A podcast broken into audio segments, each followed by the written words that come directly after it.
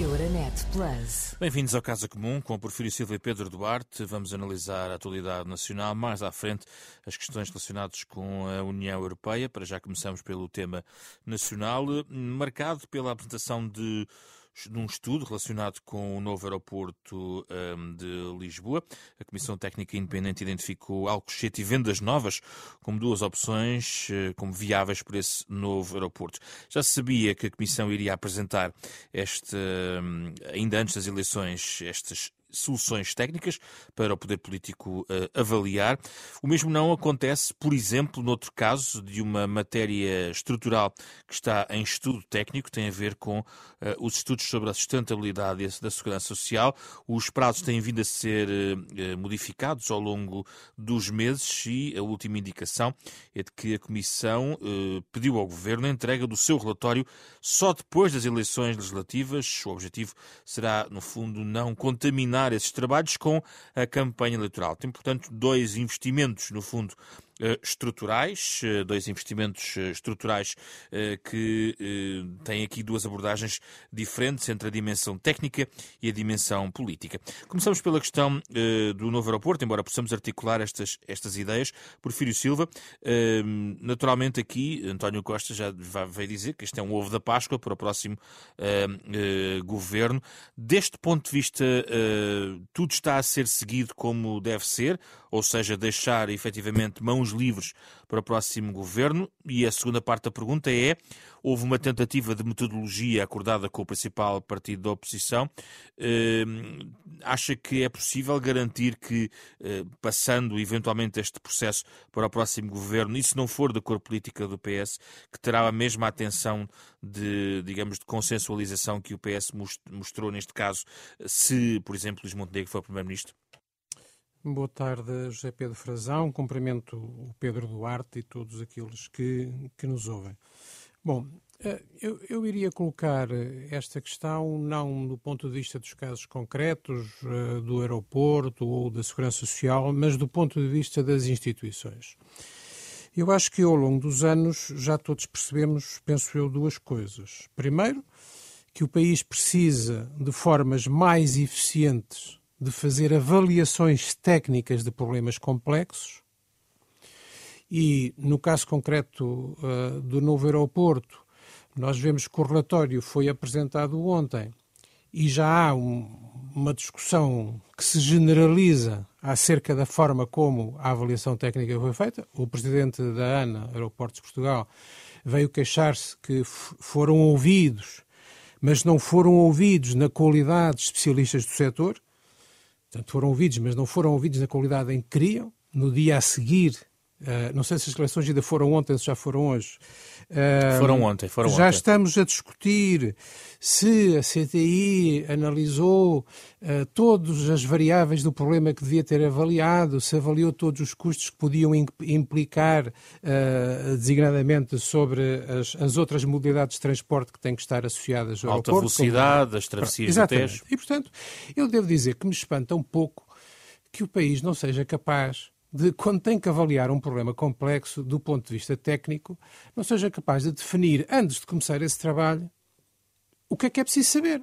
A que é que, um, a que, é que os peritos têm que dar resposta. Eu acho isso.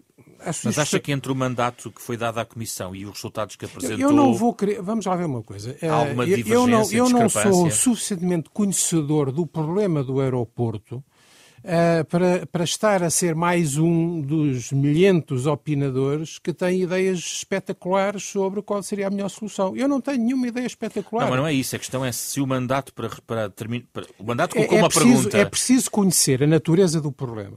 É, preci é, é preciso saber quais são as questões que podem implicar numa denada solução para saber se o mandato foi correto ou se não foi correto. E, portanto, eu não quero uh, estar a ser mais um uh, esperto, para usar uma tradução uh, apressada do expert em inglês, eu não quero ser mais um esperto a ter opiniões espetaculares sobre o conteúdo da questão. Agora, faz-me impressão que, para problemas complexos, o país não seja capaz, em cada caso, de definir, antes de começar cada fase, como é que as coisas vão correr, como é que as coisas vão ser feitas, para que no fim aqueles que gostam da conclusão e aqueles que não gostam da conclusão, pelo menos reconheçam que os dados que estão em cima da mesa são os dados necessários para se tomar uma decisão. Mas há outro aspecto. Sim. Porque nós não podemos, obviamente, tirar a política da equação.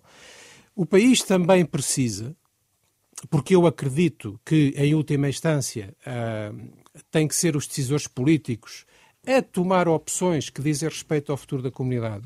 Porque daqui a 20 anos ou daqui a 30 ou 40 anos ninguém vai perguntar quem foram os especialistas que estiveram na Comissão Técnica a, Independente. A decisão é política. Vão sim. perguntar quem, quem foi o governo, ou quem foi o Parlamento, ou quem foram os decisores políticos que tomaram uma decisão. E assim é que deve ser porque são as pessoas que estão investidas de poder político a tomar decisões que têm, podendo errar, podendo acertar, mas que têm de pôr a cabeça no cepo, digamos assim, e tomar as decisões. Agora há um problema. Há um problema na cultura política portuguesa que é o compromisso tem má imprensa. Quer dizer, ninguém gosta de fazer compromissos. Quer dizer, há países onde ser capaz de fazer compromissos ser capaz de fazer acordos para resolver certos problemas entre partes com interesses diferentes é considerado uma coisa boa. Entre nós, parece que aceitar fazer compromissos, e o, e o Zé Pedro já citou o facto que havia um entendimento entre o governo e entre a relação à metodologia entre António Costa mas e é a metodologia que tem que, que, é a metodologia porque a gente não sabe no princípio qual vai ser a decisão final. Mas Luís Montenegro diz que será uma decisão no próximo governo tomada tanto quanto possível em consenso não, multipartidário o mais abrangente bem, possível. Mas isso eu acho bem. Eu acho que uh, o PS o Montenegro aí tem razão uh, numa coisa essencial e é, eh, é uma decisão política. Quer dizer, eu acho que realmente os políticos não se podem esconder atrás dos técnicos uh, para tomar decisões políticas. Uh, e também espero que seja possível que, qualquer que seja a situação política depois das eleições, haja um largo consenso uh, multipartidário. mas há, de facto, um problema de cultura política.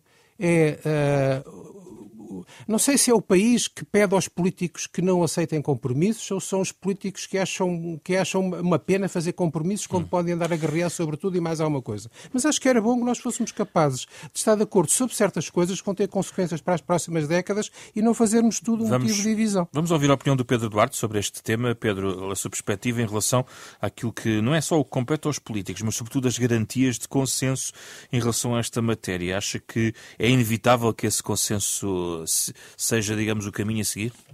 Eh, boa tarde, José Pedro. Eh, boa tarde também ao, José, ao Porfírio Silva e uh, ao nosso auditório. Eu diria que é evidente que sempre que possível gerar-se consenso, isso é benéfico para todos nós. Acho que não há grandes, grandes dúvidas quanto a isso e deve haver um esforço uh, efetivo por parte dos decisores políticos para que esse consenso se, se, se possa gerar.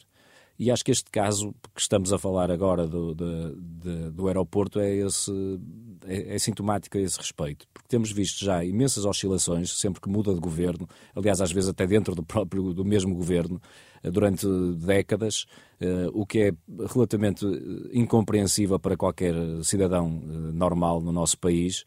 Uh, e eu acho que é também positivo aquilo que tem acontecido, é um exemplo também do lado positivo o que tem acontecido nos últimos meses de facto foi através de uma proposta do partido da oposição, que foi acolhida pelo governo, é, é importante que se diga, não? É? mas de facto, virando um bocadinho aquilo que se calhar é a ordem natural das coisas, foi um partido da oposição que propôs um compromisso e propôs uma metodologia, um, um roteiro, digamos assim, que eh, nos trouxesse até o momento em que estamos agora. E, portanto, um momento em que, de facto, com uma comissão independente, verdadeiramente independente, e portanto que está desse ponto de vista neutral face a, a diferentes forças, forças políticas, pudesse municiar uh, as forças políticas de informação para que depois a decisão, como o Prefiro Silva estava a dizer e bem, a decisão possa ser feita por quem tem de facto de assumir essa responsabilidade, que são os decisores políticos ponderando diferentes variáveis.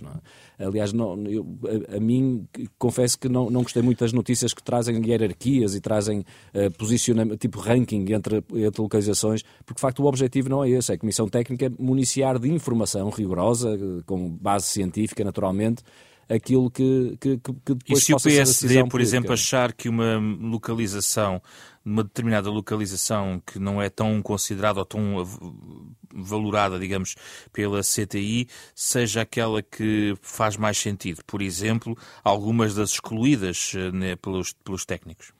Pois é isso. Eu acho que eh, não, não compete à Comissão Técnica estar propriamente a excluir e a priorizar. compete fazer aquilo que, que acabaram por fazer, que é de facto qualificar, se quisermos, as diferentes, as diferentes opções. Uh, e porquê? Eu vou, vou, dar um exemplo muito concreto. Isto não, não se aplica ao governo do PSD, ou, ou potencial, eventual próximo governo do PSD. Aplica-se em abstrato.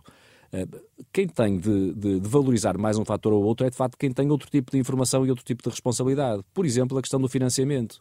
Dizer, interessa ao país investir não sei quantos milhares de milhões de euros num aeroporto para estar pronto daqui a 15 anos, porque é, nesse momento vai ser importante para o país e há um esquema de financiamento que é sustentável. Uh, essa resposta tem que ser dada por, por, por, um, por um governo que está em funções, por um político, digamos assim. Ou interessa, em certo sentido, uh, sacrificar, uh, vamos pôr as coisas assim, entre aspas, uh, alguns requisitos ambientais, porque por vezes, se calhar, o desenvolvimento económico associado vai compensar e poderemos, por outra forma, ultrapassar os problemas ambientais ou compensar os problemas ambientais.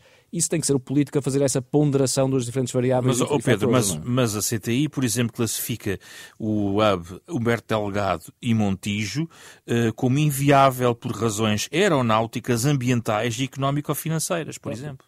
Como é evidente, se essa é a informação eh, técnica, isso tem que ser levado em conta como é evidente por, por quem é, é decisor político. É, é precisamente isto. Portanto, a decisão final tem que ser política, mas tem que ser sustentada e fundamentada em eh, considerações técnicas. Como vê esta questão, é que muito esta questão, este, este trabalho. Não? Como é que vê rapidamente o que eu estava a ouvir em relação à segurança social, em relação ao José Luís Arnaud e a posição que foi agora, aliás, aqui trazida, que o Prefeito Silva lembrou, o José Luís Arnaud, o Presidente do Conselho de Administração da ANA, diz que a empresa não foi consultada na qualidade, eh, na qualidade certa, digamos assim, e reforça, na sua opinião, de que o Montijo é uma opção.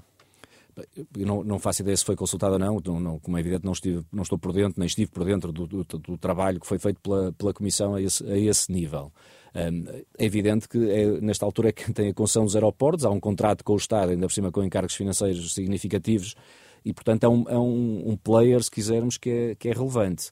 A Cresce, que ainda por cima é um grupo, a ANA hoje ainda está dentro de um grupo, que salvo erro, que é o segundo maior eh, mundial né, em termos de gestão de aeroportos, e, portanto, evidentemente tem um know-how que é importante ouvir, e, portanto, se não foram ouvidos uh, da forma que deviam, lamento. Mas não sei se é o caso, não faça mais pequena ideia uh, se é o caso. Ah, mas, mas, mas, mas não deixo de, de, ter em conta que é uma opinião de, um, de uma parte interessada nesta matéria. Portanto, devem ser ouvidos, com certeza, isso não, não, não está em causa, mas a decisão, evidentemente, tem que ser feita por quem tem responsabilidades públicas e políticas. Agora só tenho mesmo um minuto para cada um sobre a questão da segurança social. Prefiro Silva. Não fazia sentido conhecermos as propostas dos peritos sobre segurança social para que os próprios partidos pudessem formular propostas que os portugueses pudessem validar em campanha eleitoral e depois nas eleições? Bom, eu, eu, eu, francamente, eh, nós não podemos tratar o tema da segurança social da mesma maneira que tratamos o tema do aeroporto. O tema da sustentabilidade da segurança social não é um tema novo, é um tema que vem sendo estudado repetidamente ao longo dos anos. Uh, são conhecidas quais são as variáveis essenciais uh, do problema. Uh, eu, pessoalmente, não sei quais são as razões que são invocadas pela Comissão para querer mais tempo e para não ir apresentar o relatório agora, mas não acho que se perca muito com isso. Acho que é uma matéria muito sensível sensível do ponto de vista da, enfim, do futuro do país, é que é uma matéria fácil de trazer para o debate político eleitoral e que eu acho que ganharia muito em que os partidos definam as suas posições de base sobre a, a segurança social sem estarem a usar como ferramenta de debate imediato um, um relatório. Até porque isso pode, pode matar o relatório. Quer dizer, pode, é o contrário do processo do aeroporto. Pode, um, são, são coisas diferentes. Uh, o processo do aeroporto, uh, no fundo, é uma decisão mais ou menos irreversível em aspectos centrais. Uh, porque a partir do momento em que há uma coisa física no terreno, não há muito volta a dar. Enquanto que as decisões sobre a segurança social, no fundo, nunca são decisões definitivas. São decisões que vão sendo monitorizadas nos seus efeitos, vão sendo, vão sendo comparadas o financiamento que existe com, a, com, com o mercado de trabalho, com a evolução demográfica, vão-se fazendo acertos e, portanto, de certo modo, de vez em quando volta-se ao tema da sustentabilidade da segurança social para fazer correções, para afinar, para ver se as previsões anteriores estavam corretas, se as coisas mudaram, mas são problemas completamente diferentes. Quer dizer, o problema do aeroporto, a partir do momento em que está feito, não se vai pôr uma bomba de tal abaixo para fazer outro, são questões diferentes. Inicialmente o relatório da Segurança Social estaria pronto em janeiro, depois foi passado para março.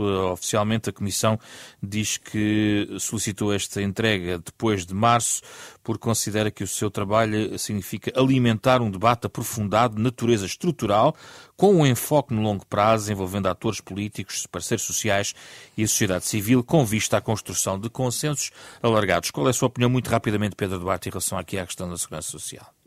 Eu não tenho exatamente a mesma opinião do, do, do Porfírio Silva, embora admita que possa haver uh, um conjunto de razões uh, que justificam esta posição da Comissão. Nós, de facto, não as conhecemos, eu estou, estou como o Porfírio Silva, mas eu admito perfeitamente que. Uh, admito outro ponto de vista, digamos assim. Agora, eu pessoalmente acho que apesar de, do, do, argumentário que o perfil Silva trouxe ser muito razoável, do ponto de vista de uma obra física é sempre diferente de, de outro tipo de reformas que sejam empreendidas, eu apesar de tudo acho que nós devemos olhar para este caso muito concreto da reforma da Segurança Social quase como um edifício em, em betão, eh, precisamente porque as pessoas precisam ter eh, segurança e e o sistema tem que dar uma, uma confiabilidade uh, às pessoas, no sentido de que não é que não esteja em causa os afinamentos não é, que, que referiu o, o Silva, isso com certeza, mas naquilo que são os pilares fundamentais do edifício em si, eu acho que ele deve, ou devemos tentar que ele seja consensualizado na sociedade portuguesa para ele perdurar ao longo de várias legislaturas e independentemente dos ciclos políticos. Não é? E eu tenho pena pelo seguinte, porque isto vai significar um adiamento, se calhar, de quatro anos desta matéria. Por, eu admito que a Comissão também foi surpreendida, como todos fomos, pela crise política, e, portanto não estou a culpar ninguém, bem entendido. Estou, estou a lamentar o, o, o Mas era o preferível sucedido. conhecer o relatório antes das eleições, é eu isso? Eu acho que sim, porque era, era os partidos, com, com base, lá está, sustentada, uh, do ponto de vista mais científico, mais académico até, e, e mais rigorosa, poderiam então sim eh, partir para algumas propostas e dizer ao que vem nesta matéria. Assim, nesta campanha, eu vou dar um exemplo muito concreto do PSD, que, que o PSD já assumiu que na próxima legislatura não vai mexer nas, nas regras da segurança social. E porquê? Porque, porque nós consideramos que isso tem que ser sufragado numa campanha eleitoral e precisamente no, no, numa eleição. Não é? E, portanto, vamos com certeza iniciar um debate, se formos governo, tivermos condições para isso, um debate na sociedade portuguesa, mas não há nenhuma decisão que seja tomada. Porquê? Porque não vamos ter um mandato para o fazer, porque essa matéria está fora desta campanha eleitoral, pelo menos uh, através do, do, deste, deste relatório que, que todos aguardamos. Vamos ao tema europeu. Euronet Plus. No final desta semana, Ursula von der Leyen, Charles Michel e José Borrell vão juntos a Pequim para a Cimeira União Europeia-China. É a primeira em formato presencial dos últimos eh, quatro anos. Para a Europa, a China, oficialmente, nos, digamos nos documentos oficiais do Conselho Europeu, é considerado simultaneamente um parceiro, um concorrente e um rival sistémico. Vamos ouvir a vossa perspectiva em relação à forma como a União Europeia se deve posicionar em relação à China. Convoco também para este espaço, neste plano em particular, o eurodeputado Nuno Melo. Bem-vindo, Nuno Melo. Gostava de ouvir já a sua opinião, tendo em conta até que Bruxelas tem, eh, apesar de tudo, lançado outras iniciativas que visam a China. Eu lembro que recentemente lançou um inquérito sobre veículos elétricos subvencionados provenientes da China e, portanto, esta questão não é uh, de menos importância para a própria economia europeia. Claro que não. Bom dia, bom dia aos três e, aos, e ao auditório. Eu diria que o, o ponto principal do, do, destes encontros uh, tem que ver com tem que ver com a necessidade de colocar num plano de maior reciprocidade duas daquelas que são enormes economias à escala, à escala global. E devemos reconhecer que há vários pontos de, de desvantagem quase ridícula da União Europeia em relação à China. A China passou de nação pobre a líder uh, de exportações com grande vantagem sobre a União Europeia, se tivermos em conta um déficit comercial que é favorável à China em perto de 400 bilhões de euros. Não é coisa pouca. Crescem outros aspectos que, que violam essa reciprocidade que eu acho deve ser de ouro. A primeira, a da obrigação dos investidores, como regra na China, terem de fazer parcerias com sócios locais. Isso não acontece na, na União Europeia. Uh, grandes dificuldades no que tem a ver com disputas judiciais. No caso de incumprimentos, litigar na China é uma missão quase impossível, com necessidade inclusivamente de se uh, transferir para o sistema judicial chinês tudo o que seja os meios probatórios nomeadamente testemunhais, e, e, e, o sistema não funciona e é, e é totalmente parcial. Uh, depois, enfim, a, a, a, evidência dos investimentos do Estado, do Estado chinês, uh, junto das empresas, distorcendo a, normal concorrência. Hoje isso é uh, dito, por exemplo, a propósito dos veículos elétricos e do facto da China, das empresas chinesas beneficiarem deste apoio do Estado que coloca em grandes dificuldades muitos dos produtores de veículos elétricos na Europa, mas aconteceu no passado muito recente em relação, não outro exemplo, aos painéis solares. A União Europeia não, não reagiu e a China transformou-se uh, em líder mundial. E depois há dois últimos pontos que me parece, parecem relevantes. Um tem que ver com a, as emissões. A União Europeia faz um enorme esforço para o controle de emissões a pensar no clima, mas a China é responsável por 31% das emissões de CO2. Para termos um tempo de comparação, a Alemanha é responsável por 1,8%. E Portugal, praticamente um valor eh, incipiente, que não é, que não é, que não é expressivo. E por último, Taiwan, porque Taiwan tem sido um foco de tensão eh, político e militar, eh, e depois dos conflitos em Israel e do conflito na Ucrânia, um conflito na Ásia seria simplesmente catastrófico se pensarmos que 60% do comércio mundial passa pelos mares do sul da China e Taiwan é responsável por, pela, pela, produção de 60% de semicondutores, fundamentais para a tecnologia mundial, 90% dos mais avançados. E, portanto, enfim, eu diria que isto não é coisa pouca. Já volto a si, Nuno Melo, Prefiro Silva, a sua perspectiva, juntando aqui também, já agora, preocupações da União Europeia sobre o direito internacional, a posição da China em relação à Rússia e também a questão dos direitos humanos, com uh, Bruxelas a mostrar preocupações no respeito aos direitos humanos, trabalho forçado, enfim, pessoas pertencentes a minorias na própria China. Uh, eu aproveito para cumprimentar o, o Nuno Melo por juntar esta conversa. Bom, eh, eu penso que o Nuno Melo prestou aqui um serviço muito bom a este debate porque deu uma série de exemplos de coisas que funcionam mal da nossa eh, relação com a China. Um, e vários dos exemplos que o Nuno Melo deu mostram uma coisa essencial é que o Estado de Direito não é uma bizarria da filosofia política, é uma ferramenta muito concreta para que nós possamos ter confiança nas sociedades, no funcionamento do, do Estado uh, e na, no funcionamento dos nossos parceiros. Porque muitos daqueles exemplos que Nuno Melo deu, que funcionam mal do lado da China, portanto, nós estamos em desvantagem porque cumprimos as regras e eles não cumprem, são exemplos da fraqueza ou da inexistência de um Estado de Direito na China, onde as relações de força dominam e não a lei, não as regras. E isso está, de facto, no cerne do nosso dilema na relação com a China. É evidente que a China é um regime ditatorial feroz, uh, com o qual nós temos enormes problemas de direitos humanos e de, e de liberdades, e, num certo sentido, as sociedades ocidentais não podem prescindir de tomar atenção uh, e de ter intervenção sobre essas matérias, mas, ao mesmo tempo, os Estados a que nós pertencemos não podem ter a ideia de que nós somos capazes de policiar o mundo todo e de obrigar todos os países do mundo a ter os, os regimes que nós achamos que são uh, regimes decentes, uh, democracias, Estado de Direito, pluralismo, respeito pelos direitos, pelos direitos humanos. E essa é a grande questão, porque nós conhecemos outras potências mundiais que têm uma visão muito mais pragmática, portanto, têm objetivos imediatos e vão direitos ao objetivo, mesmo que haja considerações mais uh, político-filosóficas que são deixadas de lado. Uh, mas, de facto, isso para a Europa não funciona. Quer dizer, uh, os cidadãos europeus têm uma percepção muito aguda de que nós estamos a lidar com regimes, com práticas, com, com realidades que são inaceitáveis para o nosso modo de vida. E nós ainda não encontramos na Europa, se calhar temos que fazer mais profundamente e popularizar mais esse debate, um meio termo entre nós não podemos andar a fazer guerras a todos aqueles que não têm regimes como nós e precisamos ter alguma paz no mundo, mas ao mesmo tempo temos valores que temos que ser capazes de defender e temos que ser capazes de marcar. Pedro Duarte, a sua perspectiva? Com, com um cumprimento especial ao, ao Nuno Melo também, queria uh, dizer que estou muito de acordo com o que eu vi, portanto eu não vou repetir para, para não ser fastidioso, mas, mas subscrevo o que eu vi. Acrescentaria apenas que eh, de facto, eu, eu, fico incomodado porque vejo que, por vezes, algumas forças dentro da Europa que tentam, neste, neste novo mundo em que vemos uma, uma competição entre os Estados Unidos e a China como eh, numa primeira linha, digamos assim, de desenvolvimento e de progresso em vários níveis, que eu fico incomodado quando vejo muitos na Europa a defenderem uma posição neutral, a dizer que a Europa deve ter uma, uma, uma postura neutral.